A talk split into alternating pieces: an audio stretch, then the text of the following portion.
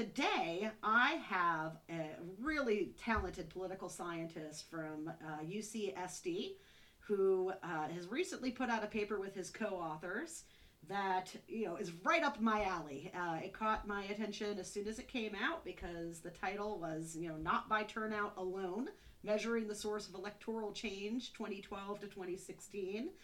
Um, and as soon as I saw that, I thought, wow that's interesting because usually for me things are framed you know to de-emphasize the importance of turnout. So i went right into it and, and i just can't wait to tell you guys about this article and have seth explain what he and his co-authors did with the research design which is really brilliant and also what they found in it which is just i think so so relevant to uh, the stuff that I talk about in terms of realignment and coalitions and the you know the you know the double thing that's happening in our elections, which of course is is vote choice swings amongst a small segment of the electorate, and also these coalitional changes that we're getting from participation and the changing of the electorate in terms of its demographics and realignment.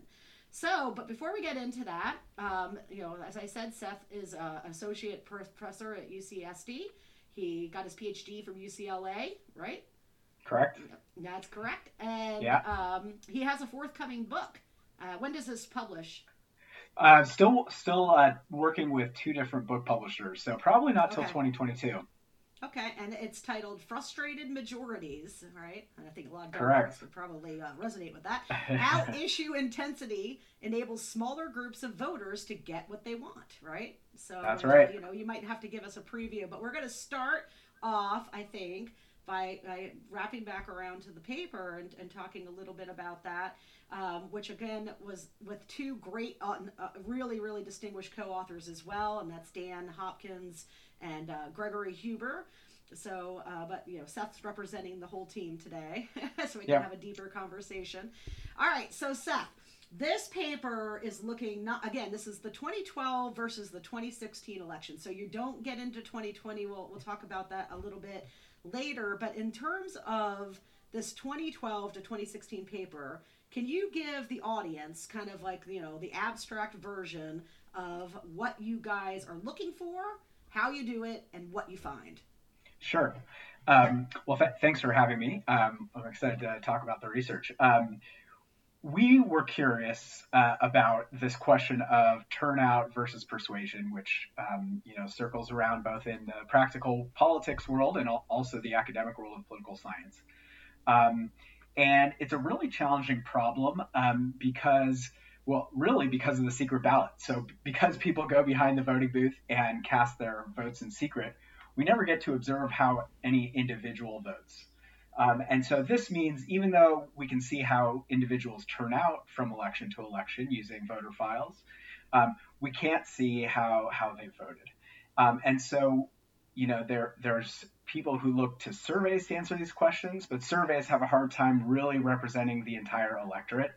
It turns out people who are less likely to turn out to vote are also less likely to take surveys, and so getting full coverage is a real challenge. So our idea was to use the best possible administrative data we could, um, along with some kind of theoretical assumptions about how things might work to understand whether candidates who win elections uh, do so by mobilizing new voters who support them or um, by uh, converting voters who supported the other side in the last election. And really, I shouldn't use the phrase or. What we were particularly interested in was the relative magnitude, because almost certainly in any election, there's some net benefit to change in who turns out, and there's some net benefit to um, people who swing or switch between the two parties. So, as I mentioned, we were we were we felt that surveys couldn't quite get us to where we wanted to go. Um, so we used two sources of data uh, put out by state election officials. So first, the state voter files, which which I'm sure listeners of this of this podcast know about, record the full list of eligible voters or registered voters in each election um, and whether or not they turned out to vote. And in many states, um, uh, those voters also register with a party if, if, they choose to do so. We merged to those voter files um, precinct level election returns, which is the lowest level of aggregation at which you can record uh, vote totals. So Um, the merging is, uh, is, is non-trivial, particularly because we wanted to merge not only the voter file to the precinct returns, but we wanted to do this for two consecutive elections. Um, but what we get from the data set after a, a lot of complicated um, data management is a data set that says in each precinct in the six states that we looked at, um, how many votes did Barack Obama and Mitt Romney get in 2012 in the precinct? How many votes did Hillary Clinton, Donald Trump get in 2016 in a precinct? And then how many voters of what type of party registration turned out in each election? And how many of those voters turned out only in 2012, only in 2016, or in both 2012 and 2016?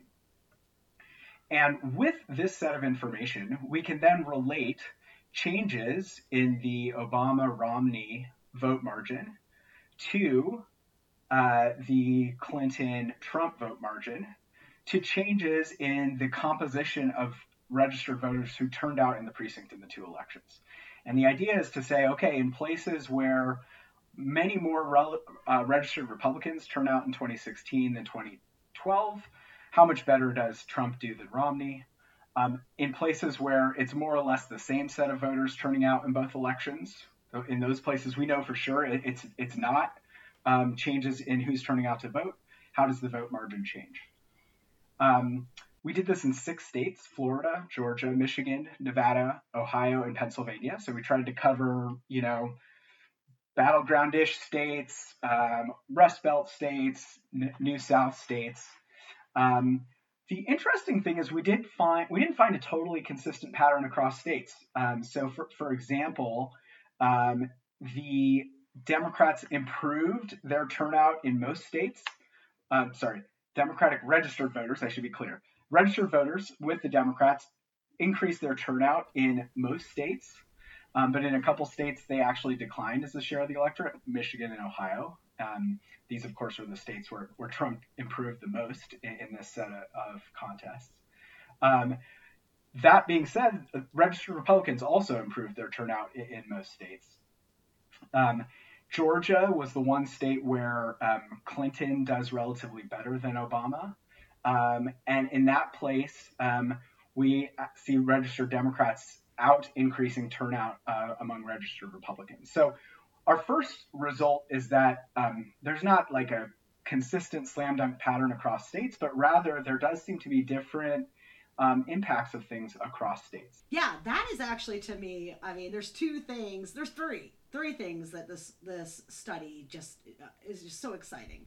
I mean, number one, it quantitatively and convincingly, empirically demonstrates some evidence of turnout impact. Right now, that doesn't sound like such a big deal sitting here in 2021 that you know people have started to look at the composition of the electorate more to determine vote outcome and we just saw a ton of analyses come out in the georgia runoff that is that frame right but like when i first hit the you know stage in 2018 I didn't know I was I was entering a hornet's nest. that there was this, you know, deeply divisive debate as to whether it was turnout or persuasion, conversion is, is how you guys use it.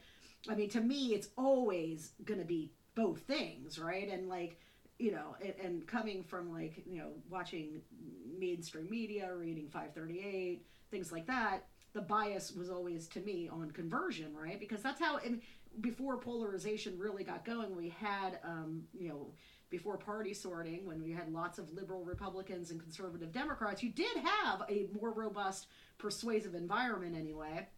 Um, and I just felt like the analysis world had forgotten to consider that like election outcomes also have another component and that's turnout right? So like to to have an article like so you know really um, convincingly because it's not just on survey stuff shows and finds this was amazing. But to me too what was really cool was that not only do you find what you were talking about this difference in the states and that difference the day that your article um, came out the way you and I connected as I tweeted. I was like, oh my gosh, realigning states to to the Republicans, more conversion or uh, yeah, more conversion effect, and and states that are de-aligning from the Republicans, realigning to the Democrats have this like more turnout model stuff in them are showing this, you know, um, turnout effect, right? But also, you find there's a difference between the parties, right? So, can you talk a little bit about that as well? Yeah, of course. So, um, the it, it seemed to us just from the data that the um, Democrats were were actually this is this is I think contrary to my yeah. conventional wisdom take on 2016, the Democrats did a good job turning out their registered voters. There, we did not see a ton of evidence of, of, of huge depression. Well, let me rephrase we don't know that they all voted for Hillary Clinton. That's the problem. It, you know, yeah, yeah. We, we know that, that third party candidates received a lot of votes in 2016. So yeah. we do see, um, though, that Democrats did a good job increasing turnout among their registered voters in every state we looked at in, in 2016. Um, and it wasn't always the case. And, and Republicans did too, but not like to any dramatically higher degree. So while turnout is certainly part of the story, it is not the case that Republicans totally blew the Democrats out of the water in 2016. Um, what seems to have happened, though, is that Republicans, I, I, think your, your your realigning story is, is reasonable, which is Republicans are, are starting to convert some of these previously registered Democrats, particularly in Michigan and Ohio, and maybe to a lesser degree Pennsylvania. Um, whereas in Georgia, um, these um, a lot of voters who were registered as Republicans um, seem to maybe have been starting to take their steps towards the Democrats in 2016. Um, so it, it's hard to summarize across the states. We were hoping we were going to find very consistent patterns across states so we could come to solid conclusions. Um, but it, it, does seem like there really were differences across the states in the way these pa- patterns manifested themselves. Yeah, and you know the discipline kind of herds people to like these really like strident, I, I would argue like really strident conclusions, right? Like gerrymandering doesn't cause polarization, right? Well, that's true, and the papers demonstrate that convincingly. But it's definitely a mechanism, right? So it's like, uh, you know, we just have this like thing in political scientists that in science, political science that forces us like it to, into that this or that world, right? So like to me, I'm, I'm kind of delighted, right, that your your data and the empirics just wouldn't let you do it, and that you instead had to kind of you know report the nuance because it is, you know, so it's not an accident too that the states that we see this turnout thing are the college higher or, or, or higher in college ed, right? Because you know, in my own work, and, uh, which was academic and research based, and now it's you know dark arts based with the launch of the super PAC coming. Um, you know, it is you know college education because you have this de-aligning of of people who are non-college educated from the from historic voting Democrats, right? Union based kind of you know, I Rust Belt allegiance, and it's it runs through the whole Midwest, but it really runs everywhere nationally. Um, you know, so you it makes sense to me that because the college education rates are lower and that is de-aligning the states away from the Democrats, that we would see what you found. And so let me ask you this: like, uh, you know, I really wish this data could be updated to 2020 so are you got because because you know 2016 is kind of like the infant cycle right and as you noted democrats did decent on turnout it's just that that third party defection especially where it ends up getting located especially in the midwest kills them right um, so have you guys thought about updating for 2020 uh, we have, yes. We're, we're talking about it. Um, we haven't quite uh, pulled the trigger on, on moving forward. Um, but yes, we're interested in 2016 to 2020, and then also interested in Georgia, November 2020 to January 2021. Yeah, um, again, like great story too. Right. I mean, the, the yeah. margin, the, the change in vote margin it, from the from the general to the runoff is so small. It's going to be really hard to, to detect a lot. But but um, uh, you know, as long as we're co- collecting 2020, we might as well do both of those. So um, yeah, we, we are working towards that. But it would be so interesting, right? I mean, because like the, the my assumption is, you know, you get this perfect storm of amazing turnout of the yeah. Democrats in the runoff, and like this depressive effect like of Trump losing and then there's the election and you know election the big lie is percolating and he's telling everybody there's no point in voting it's all rigged right so like you get that North Georgia mountains and I did my PhD at University of Georgia for everybody who's not heard another podcast that's so I know this state and I know this area really well and I know that that is a Republican stronghold and so like with turnout going down there and up in metro Atlanta you could get a Warnock Ossoff win. So uh, my guess is that the, your particular research methodology is like born for that analysis, right? Right. Because you know, so like uh, I really hope that you guys do do it, and um, you know, and it'll be interesting to see if the patterns you find persist. Uh, my assumption is that they will, but probably be stronger, right? But I really would love to find out like what happens in the Midwest because my argument in my model and my theory was well Biden's going to win or the Democrat will win the Midwest these three states in the Midwest because it didn't they didn't get peak turnout among especially voters of color in 2016 and they didn't they lost this like per, they lost this defection problem and those people because of negative partisanship no matter if it, if it is Biden and somebody that you know the the woke left doesn't really love, they're going to show up because now Trump's not a hypothetical; he's he's a real threat, right? So it'll be really fascinating to see what you guys come up with and yeah. to see if that gets borne out, right? yeah. Yes. I mean, one one interesting, one really interesting thing that that does suggest um, things are different, of course, is that Florida actually goes in the, in the opposite direction, and in in 2020 in, in our 2012 um, to 2016 analysis, Florida looks like just a, a straight line turnout story, just very little persuasion conversion going on. Um, and so um, I think it's interesting. You know, I think the conventional wisdom is that there actually was a bunch of conversion among among Cuban and other um, yeah. Latin American immigrants from socialist areas. But um, again, our evidence from 2012 to 2016 is like Florida is straight up turnout. Um, wow. And so it, it, may very well be a differential turnout story as much as anything in, in Florida um, in 2020. So, uh, um, you know, I, I, hope that maybe we can do some Florida too. Yeah, I'm hoping like I'm hoping like maybe this combo will be like oh, I gotta go and now I gotta know, and it will infect your co-authors. You know. right. Exactly. That's the kind of I mean it's just amazing. So all right, so you know speaking of turnout, right? You've got some research too that that does some work in that area, right? Uh, it, one of the things that stood out to me on your CV when I was looking it up for this call was a study that you've done uh, really recently on ha- on how do you move low propensity voters, right? So can you talk a little bit about that paper before we get into a, a conversation about your current book project? Yeah, of course.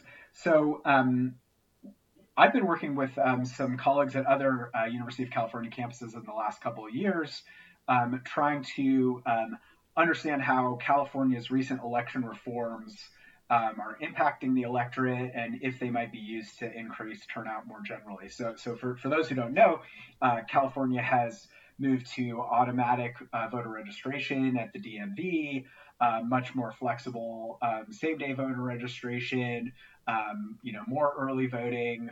Um, this vote center model of, of election. So a whole ho- 17 um, year old pre-registration, a whole host of reforms to try to make it easier or to at least lower the barriers to particularly registration, uh, but also turning out to vote. And so in 2020, um, we wanted to see if we could piggyback on some of those reforms to help uh, mobilize voters who, who wouldn't otherwise uh, turn out to vote. Um, and we actually ran this field experiment in, in some special elections in, in mid 2020, um, where the letter, the treatment letters, were basically saying, hey, here's how the new registration system works. Here's how the new vote centers work. Um, California has this track my ballot thing where if you vote by mail, you can um, use the number from your mail-in ballot and, and, and go look it up on the website. You know, has it been received? Has it been processed? And so forth. Um, and so we sent letters targeted at, at low propensity voters uh, in this election explaining a bunch of these new laws hoping that maybe one of these letters would really, you know, hit a nerve and, and mo- motivate people to vote. But we were not able to increase turnout uh, among this group with, with any of these particular messages. Did um, any of them use? Um, I'm sorry to interrupt. Did any of them use uh, this concept of social pressure? And for the listener who isn't well versed in poli sci, social pressure is a mailer or a contact, a letter that tells the voter basically, you know, hey, your neighbors are outvoting you, or your neighbors neighbors will know whether or not you voted. You don't want to be a civic, you know, free rider, things like that. So, um, did you use any? Not not in this experiment. Um, okay. We were really this was really can we piggyback on these California institutions? Yeah, yeah, exactly. Yeah. And and, and, um, and to be fair too, right? So like these low propensity voters, I'm assuming you chose special elections because to be um, just for people's benefit, these reforms have at least appeared to have increased overall participation in California, right? Yep. Um, yep. Yeah, and we yep. see that nationally. In states in which you make it easy to vote, more people vote. and, you know, in states when you make it harder to vote, less people vote. And there is actually even like a relationship once you control for different rates of income and education, which are also going to be major predictors of turnout, um, because you do see states that just have these really fantastic civic cultures and they've got good institutional design. So I just wanted people to know like you're moving, you're trying to move these voters into the elections that are most ignored. And the reason it's really relevant to our convo now is that we're heading into this California recall against Newsom, right? And, yep. you know, in, in a situation in which the turnout is very low, then Republicans have enough voting population. If their turnout is really strong and Democrats don't show up, that they could sneak it through, right? The yes vote that they have to get through vote. So, so yeah. So tell us um, then. Um, so so you found that none of the messages worked, and and and, along with social pressure, like what what were the other messages about? Okay, so so um, so in this study, again, we didn't do social pressure or yeah, right. um, other messages. Stated that. that yeah. That's okay. So I mean, I've, I've run other field experiments. So so I think that the the two messages we think work part, um, even among low propensity voters are the social pressure type messages that you're talking about. Um, but I was also involved in a field experiment um, uh, that's called the secret ballot field experiment um, where uh, it turns out a, a, a, large number of people who don't normally vote um, are a little bit confused about whether or not their vote choice is kept secret during their voting experience. Um, and so we ran a, a, a, field experiment in Connecticut where we sent letters explaining a bunch of the procedures um, that are in place to protect the integrity of the ballot and to keep um, vote choices secret. And we actually found that this did mobilize um, low propensity voters. Okay, so so the theory is there are a set of voters out there, or not voters, uh, potential voters out there who are just nervous about the process of voting itself. And Connecticut doesn't have a lot of vote by mail, so you actually have to go to the polling place. You have to interact with people, and so you can imagine there are a set of people who don't really know, you know, maybe they're not used right. to interacting with a whole bunch of other people or, or, or, or so forth. And so this letter actually did increase turnout, even among, well, actually, especially among those who don't normally vote. Oh, that's really interesting. And so, like, you basically sent them a thing that reinforced the concept that their their vote choice is kept secret. No one will know what they're doing, which is true as long as they don't show up to vote in a, in a state with a open primary and they get asked, "Do you want the Democratic or the Republican ballot?" They're like, "Ah, shit, I'm running away." That'd be funny, right? Um, yeah. But yeah. um, yeah, so that's really interesting. That's really cool. Okay, so you've got a current book and um, it's in pro- progress. So I understand that you'll be giving us, you know, some of, um, you know, some of your preliminary stuff in it. But tell us a little bit about the thesis of the book, like what the purpose of it is, and again, it's its title. You can, you, I'll let you say it this time. Yes. Go ahead. All right, so, so the book is titled Frustrated Majorities uh, How Issue Intensity Enables Smaller Groups of Voters to Get What They Want.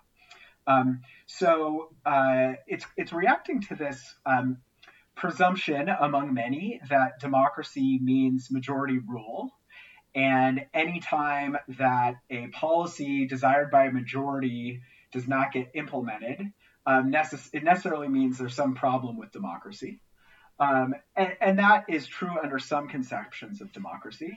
But there are other conceptions of democracy where, um, because different voters care about different things, um, coalitions work together to develop sets of policies and positions that appeal to different constituency. And so the basic argument of the book is that um, vo- voters who are in a minority who care sufficiently strongly about an issue can actually motivate politicians to support their position, even when the politician knows the majority feels otherwise. Um, and so, you know, one of the intuitive examples um, that, that everyone knows is, is, gun control, for example. So, um, the challenge with gun control is that even though a majority, and in fact a large majority, supports things like background checks, when it comes time to vote at an election, gun control may not be their number one issue. And so they may end up voting um, even for candidates who don't support gun control because uh, a bunch of other issues are more important to the voter. So this is kind of a problem with representative democracy, which is we get one vote for a candidate who has to represent us across a whole host of issues. Um, if, on the other hand, um, gun rights is your absolute number one issue, and you are the, you know, you are so you feel so strongly about that that you will ignore anything else about the candidate. It doesn't even have to be that strong, but let's say it's a, a really, really important thing to you. Um, it turns out candidates who are trying to maximize the, the size of their coalition will sometimes stick with the gun rights folks and say, look, I'm going to sacrifice, sacrifice some appeal to the majority to be really certain that I have this very intense minority. Um, and then I'm going to try to appeal to the majority on other issues on which they care more intensely. Um, so the book presents kind of a theory of, of how this would work. Uh, it has a game theoretic model that shows that candidates actually would um, follow this strategy, assuming the minority com- cares enough more than the majority about the issue. Um, and then there's a set of empirical chapters that kind of tries to show that, that the theory has some um, reasonable relationship to the way things actually work. yeah, that's funny because like as soon as you said that, I wanted to jump in and say, wait a minute you're a quantitative empiricist and you're telling me you're, you're using game theory? So i like that that's great. You got it. Yeah. Yeah yeah, yeah. so, so uh, you know for the non-political science nerds who haven't done phds or masters at least in poli sci you know generally speaking you get in in the phd world you get somebody who's called formal theorist and they do this stuff like rational choice and game theory and blah blah blah. And then you have these empiricists who are like no no no. It doesn't matter if like you can map this thing out in a logic you know spatial model formula. What, what happens in the real world is different. So tell me what are you finding? Are you going to give us a preview of some of this you know stuff that you found or? Sure sure. Happy to. So um, the so one thing that I did was uh, I looked to see how valuable um, people's um, report of the most important problem facing the nation was uh, as a predictor of their vote choice. So one of the one of the important components of the theory is that indeed the problem or the issue people care most about really does uh, uh, play a key role in their vote choice. And so one of the chapters. can I ask you real quick too? So yeah. you know, my my audience is going to probably some of them are probably going to think this. Party is so powerful in that vote choice. So how do you disentangle first that and and get to these people for which even controlled for that there's room for this issue salience. If you can yeah, talk of course. just a bit about that. Oh, so I mean, party is super strong, but let's all remember that even even among partisans, you know, it's between 85 and, and 95 percent are voting for um, for uh, their, the candidate of that party. So there are still partisans who vote the other way, and then of course there are independents who vote the other way. So it is true that that party is a better predictor than most important problem. Um, but among the um, non-party characteristics I look at, look at, and my uh, most important problem is the second most important. Yeah, it's um, really fascinating because you know, of yeah. course, as somebody who studies this, and, and, and there's always this ten five percent. I mean, I don't. It's I call them noise, but they're not noise, right? There, but there's like in any given modal contest that's competitive, you get about 10% defection on each rate. Exactly. It's going up, it's actually narrowing a little bit, especially on the Democratic side right now, because Trump, and, and maybe that will change, or maybe it's coalitional resorting or whatever. But like generally, you have this 10%, and no one ever really studies them, right? So we were just talking about this, ironically, in a Twitter thread, somebody asked me about like who are these seven percent of Georgia Republicans in your survey who said Biden's not legitimately elected, right? And I was like, well, you know, you get this like you got the heritage Democrats, you have people who are so stupid they don't actually know who Joe Biden is or what an election is, but they're doing the survey anyway. And then you have you know like this unexplained portion, right? Your research is I mean, to me, a, a strong contribution here is you're getting some of that explained. Right. Um, and, and, you know, lots of people talk about um, what's called cross pressure. So, on it may be that you know most of your social identity and most of your issues align very well with one of the two parties, but most people are more complicated than just a simple facsimile of what the party coalition is, and so they have some cross pressure, which means there's some issue or some social grouping that is not aligned with the party that they usually affiliate with.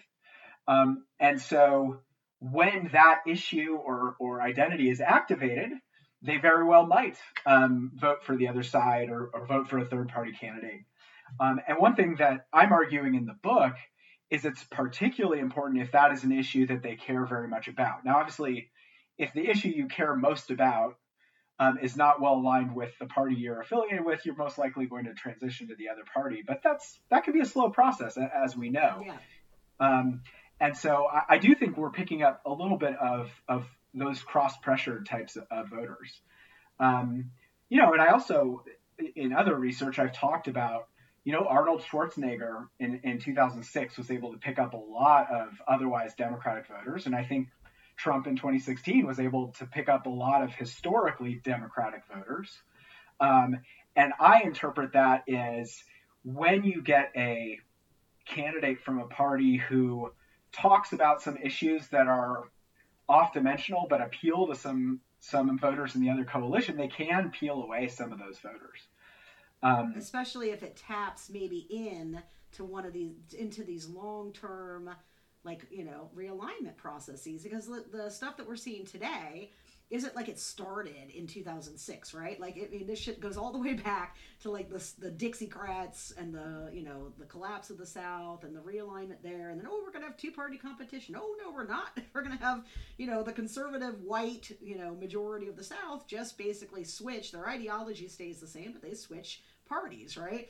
Um, so like I just think it's really fascinating that you that this issue salience thing could matter, right? And then if you were to like bring the research down a level or uh, maybe even a few, um, you might be able to find too that like that could be triggered, right? So like maybe you know this uh, issue of guns isn't very it's important to me, but it's not my number one issue. And I'm and I'm I'm kind of like in the early process of thinking of defecting, right to to the new party or you know cr- voting for the candidate for the, like Trump right? And then this it, just so, so happens that this issue becomes salient in the news right? Because we know how influential like the public agenda is and, and, and elite signals and what have you. So are you looking at anything like to to to into that at all in the book or I I have set that aside, though I um, talk a lot about it in the conclusion. Like this is Do something you? that okay. yeah, this is something that needs more investigation. I kind of take intensity as a given characteristic of, of voters through through most of the book, um, but of course, um, you know that that that can't always be true, and, and there must be um, various features of the external environment that that can change the relative intensity voters feel for different issues. Um, but at the moment, I don't have any empirical chapters on that. Right. Yeah, yeah, that's really. I mean, we all do that as political scientists. We write things that are formal anyway for for the academy, and we oh, there's this there's a tradition where you talk about what your research didn't get to or the questions that it raised and didn't answer because you would end up with a thousand page book I would want to read um, so like so here's one thing that i would say about that it would be interesting because the issue salience, like for each presidential anyway, there's kind of like a new thing, right? Like it's it, it, you could easily look at the relationship between if you did multiple cycles. This thing was super important in 2004 and 2008. It was backlash to war, and then the economy, right? And you know, 2020, it's this pandemic. Who'd who'd have thought? You know, you always have like uh, 2004, you had gay marriage come on the scene. So like there might be a way to get down in there, especially in, like a, a case study election too. Like you look at yeah. 2004. Um, yeah. and look at that gay marriage like initiative and uh, just so fascinating because of course like for me as like the you know democratic evil mad scientist strategist person that I, i'm becoming anyway um, you know that that that's when the Republican Party, you know, via Karl Rove, they pivot to this idea of no more centrist like jibble jabble, right? Like they start to put out red meat, and like their entire electoral strategy at the campaign level, like the you know, direct mailers, the commercials. And this initiative of Karl Rove's to put all these gay marriage bans on the state ballots, that's really where like the modern GOP campaign machine starts to find its feet, right? So like it would be interesting to see like does it you know can you work that into this issue saliency um, you know topic since you also are very good at slicing and dicing the electorate in other ways. Yeah that, that that's a that's a i hadn't thought about that but you're right that um, one way to get at that is the over time differences in, in the issues that are at the forefront of the campaign. Um, and, you know, uh, of course, uh, as a voter, um, you don't want to be voting based on some issue that nobody's talking about. Like you, right. you want to be making a choice based on the two candidates before you and the issues that they're talking about. So sometimes um, the the rele- relevant issue of intensity might might not necessarily be your number one issue um, if that's not what's you know on the ballot, basically. Yeah, that's really true. And then, like, you know, not to put pressure on you, but the podcast that came out before this one was Gary Jacobson. you know, and you know him and I, you know, he, we're talking about a couple of his new research pieces and, and what he's really doing. You know, is just like you. I mean, both these articles dropped at the same time, and I'm like, oh look, validation. And uh, Gary um, Jacobson's stuff was looking at like documenting over time because he's kind of got a monopoly anyway on this like approach and this data set that you know I would never intrude into.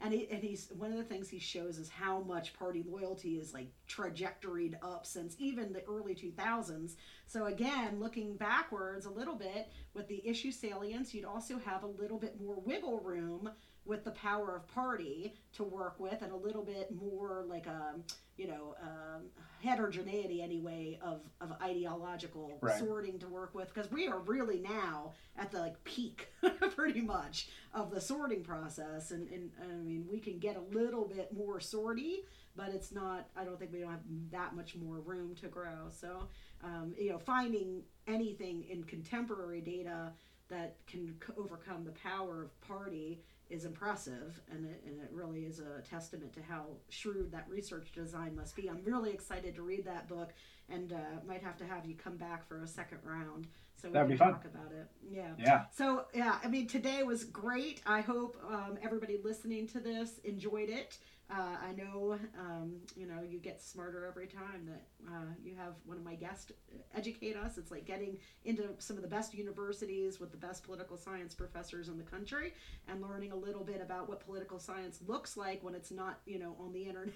it's a lot more complex, but I think also a lot more rich and um, gets into the how and the why of things in a way that we just can't get off of election Twitter. So thank you so much, Seth. You're quite welcome. It was fun to be here. Yeah, thank you.